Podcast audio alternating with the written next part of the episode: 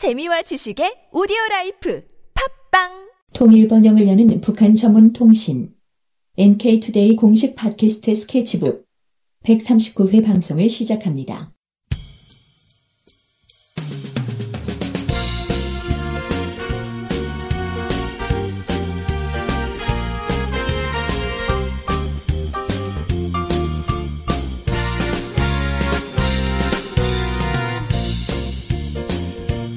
자, 2주의 이슈를 다뤄보도록 하겠습니다. 자, 2주의 이슈에서는 중요하게, 어, 북한의 소식, 중요한 소식들을 좀 다루는 그런 코너로 준비를 했는데, 자, 오늘은 이제 한국에서 워낙 역사교과서 국정화 문제가 많으니까, 어, 그 관련된 좀 주제를 좀 다뤄볼까 합니다. 자, 이게 중요하게는 그 친일파들이 그 친일 행각에 대한 세탁 과정이다 이제 이런 분석이 있잖아요. 네. 그래서 일제 강점기 역사를 어떻게 서술해야 될 것이냐 이런 것들을 가지고 많이 논쟁이 있는데 자 그래서 그 논쟁 과정에서 주로 새누리당 보수 언론들이 어, 북한 얘기를 자꾸 끄집어낸단 말이죠. 북한도 국정 교과서인데 네, 왜 그러냐? 어, 네. 어, 그런데 그래서 저희가 이번에는 북한에서는 특히 역사 문제를 일제 시대의 역사 문제를 어떻게 다루는가 그거에 대해서 한번 얘기를 좀 들어볼까 하는데 우선 그 어, 북한 교과서를 조사를 한 거죠. 네, 직접 네. 보고 조사를 했습니다. 어떻게 그거를 입수했습니까? 예, 북한 교과서는 국회 도서관이나 국립중앙도서관에 가면 누구나 볼 수 있습니다. 어, 전체 교과서 다 있는 거예요?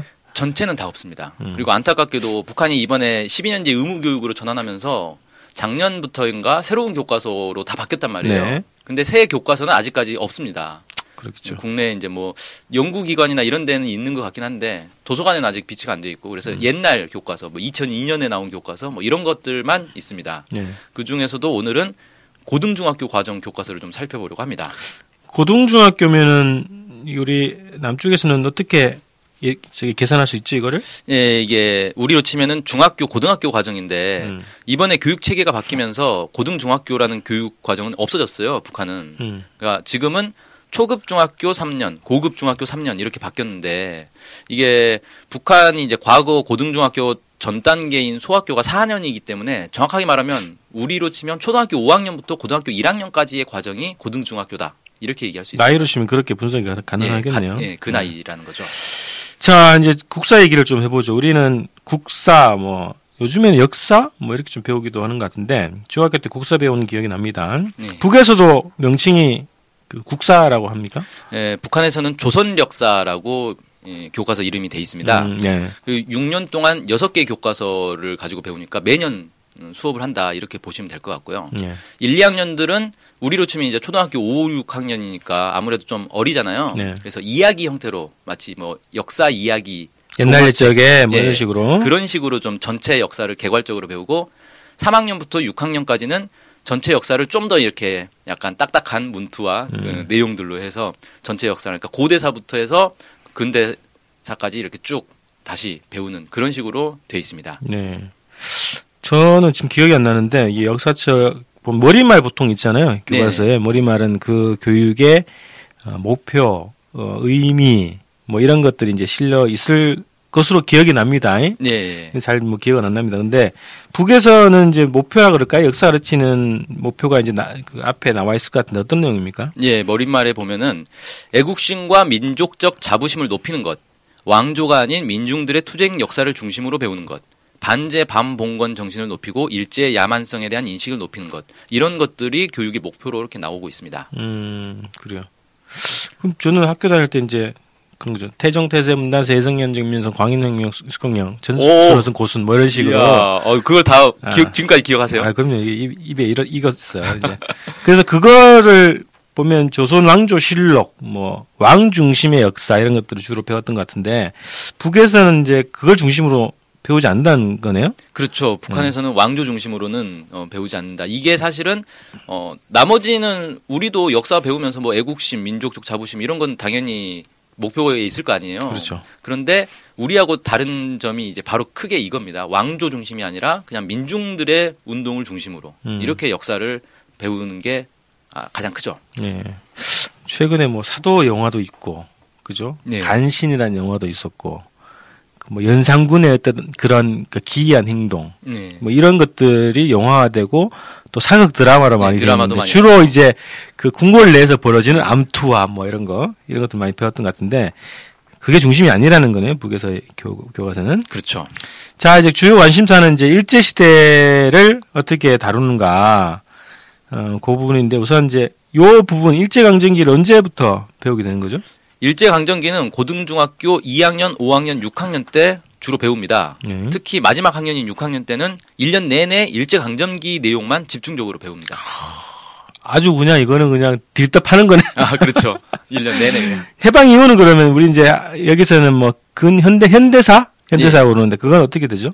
예, 교과서에는 해방 이유가 나오지 않습니다. 그래서 유출을 해봤는데 북한에서는 김일성 주석의 혁명 역사가 따로 교과목으로 있거든요. 음. 그래서 아마 여기서 다루지 않겠나 생각되는데 이 국회 도서관에 이 교과서는 또 없어가지고 확인은 하지 못했습니다. 네, 네. 알겠습니다. 자, 그러면 이제 북 교과서에서 일제 강점기를 어떻게 묘사하는지 좀 본격적으로 한번 들어보겠는데요. 자, 일제 강점기 직전에도 일제와 투쟁이 이제 끊이지 않았단 말이죠. 네. 어, 어떤 내용들을 주로 다루고 있는지 소개를 부탁합니다. 예, 일단 북한은 근현대사에서 동학 농민혁명을 매우 중요하게 다룹니다. 북한에서는 동학 농민혁명을 갑오 농민전쟁이라고 부르는데요. 중국의 태평천국 농민전쟁, 인도의 시파이 폭동과 함께 19세기 아시아 반제 민족 해방 투쟁의 3대 항전으로 꼽고 있습니다. 음. 또 조선 역사상 가장 큰 농민 전쟁으로서 유례 없이 대규모적이고 격렬한 반제 반봉건 투쟁이다. 이렇게 높은 의미를 두고 있습니다. 음. 이 남쪽에서도 이 비슷한 평가가 있어요. 네. 그동안 이제 지역별로 산발적으로 우발적으로 이제 농민들의 봉기 음.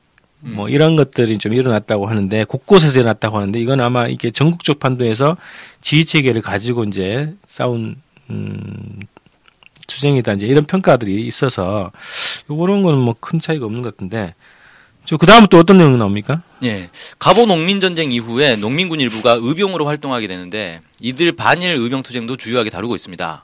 농민군뿐 아니라 애국적인 선비들의 의병 부대도 자세히 다루고 있는데요.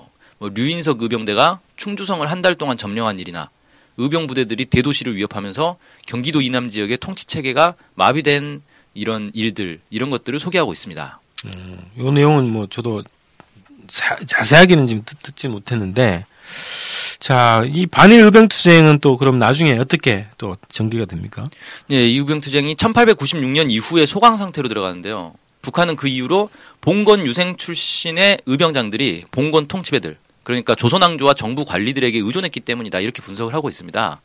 당시 아관파천을 통해서 조선 정부 안에 친일파가 밀려나고 친러파가 득세를 하게 되는데 이렇게 이제 판단한 고종이 이 정군의 친일파가 소멸됐다면서 의병 부대를 해산하라는 조칙을 여러 번 내립니다. 음. 그러니까 이 의병장들이 봉건 유생 출신의 의병장들이 자발적으로 의병 부대를 해산을 해버리는 거죠. 이렇게 어, 북한 교과서에서는 해석을 하고 있습니다.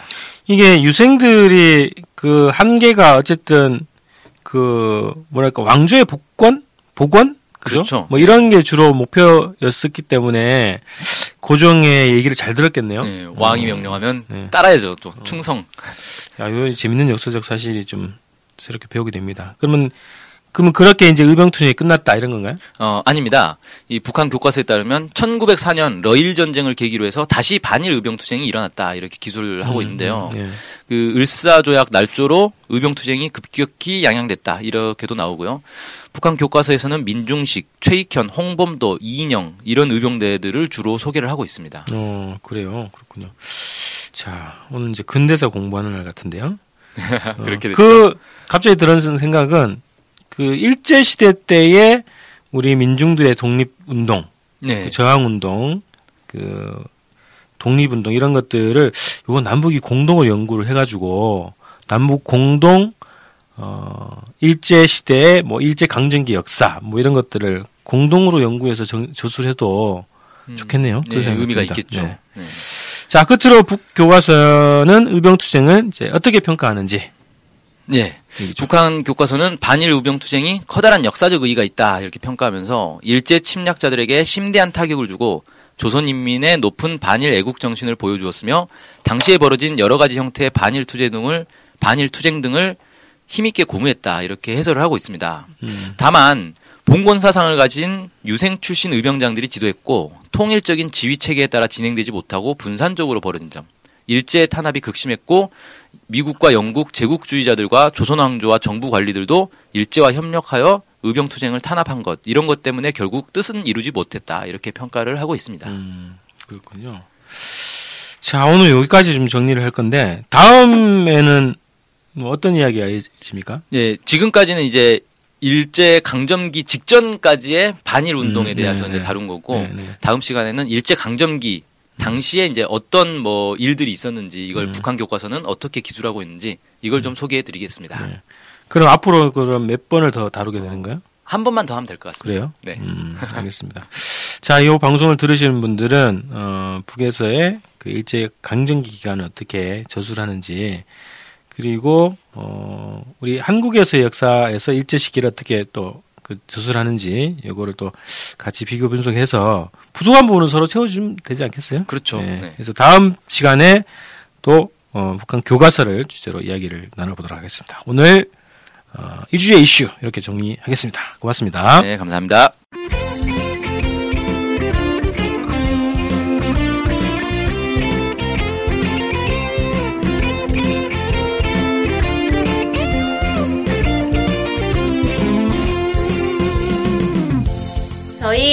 투데이 홈페이지랑 우리 방송 스케치북이랑 외국에서도 많이 보고 듣고 하더라고요. 놀랐어요. 네, 해외 동포들께서도 통일에 관심이 많으시거든요. 네. 그래서 혹시나, 네, 해외 동포분들이 우리 NK투데이를 후원하고 싶을 것 같은데, 네, 뭐, 혼자만의 생각인가요? 네, 방법이 없을까요? 그래서 준비했습니다.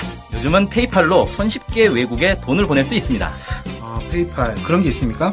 어떻게 하면 되는 거죠? 네, NK투데이 홈페이지에 오시면 배너가 있습니다. 아니면 페이팔 홈페이지에서 저희 이메일 주소 nktoday21 골뱅이 gmail.com으로 보내시면 됩니다. 와, 이렇게 간단하고 좋은 방법이 있군요. 아무튼 해외 동포 여러분들의 많은 후원 부탁드립니다.